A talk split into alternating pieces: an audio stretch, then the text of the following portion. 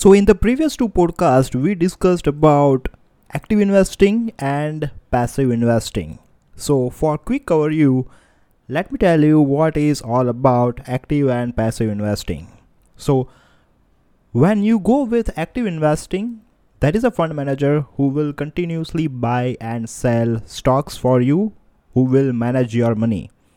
On the other hand, if you talk about passive investing, there is very limited control over managing your money. You won't see more buying and selling in passive management. So, now if we talk about the hybrid approach for active and passive, that means the combination of both.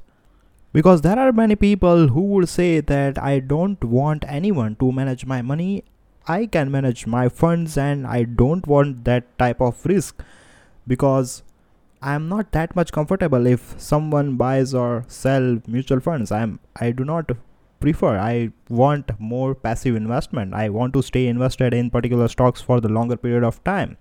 So therefore, there are many people who would say that passive investment is good, but at the same time they want more returns.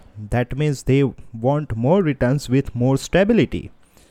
So the problem with passive investment is you won't get massive amount of returns. That means you get returns what the benchmark is offering and that is the problem.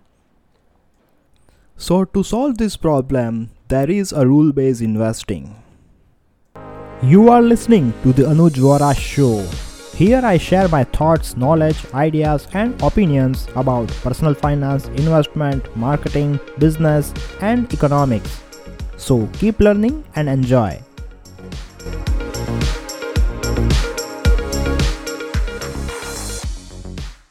Rule based investing is a strategy where there is a combination of active and passive investing. The goal of rule based investing is to generate alpha, which means beat the benchmark in a cost effective way by following smart investment or portfolio rules. The core and success of this strategy lies in building rules, rules which are derived based on multiple time and tested factors. These factors can be market and economic indicators like valuation, long term sovereign bond yields, interest rates, liquidity, etc., at the macro level, and factors like market momentum, volatility, security indicators like value and quality, so on at the micro level. Using the history of how these factors play out, smart models of investment strategies are formed to identify opportunities between asset classes and securities. These rules guide the fund managers on asset allocation, which we are talking about equity and debt, security selection, entry and exit decisions, and the proportion of the security in the portfolio. As can be understood, personal bias is removed and there is a greater discipline in the entire portfolio management process. The building of the rules even requires the expertise of data scientists, statisticians, in order to senior fund managers and with the new age of computing power, it is now easier to identify and build smart rules and benefit from investment opportunities in the real world.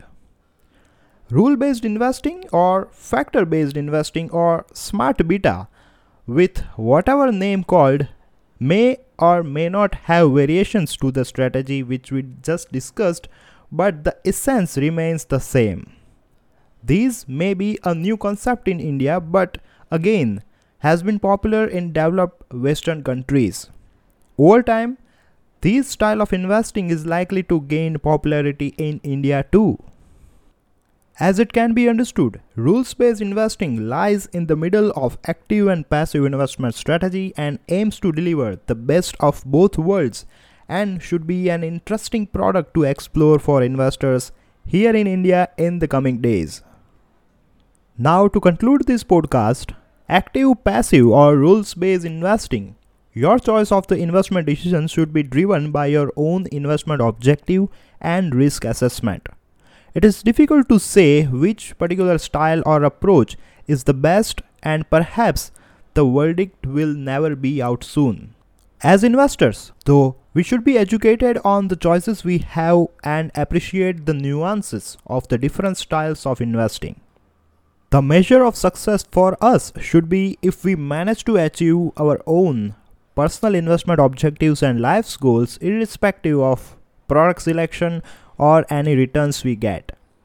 These should be at the back of our mind, whatever we do or choose not to do with our money. So, yeah, that's it. Thanks for listening. If you find this episode valuable and you would like to help support the podcast, feel free to share it with others, post about it on social media, or leave a rating or review. To catch all the latest updates from me, you can follow me on Instagram at AnujV21 that is A N U J V 21. Thanks again and I will see you next time.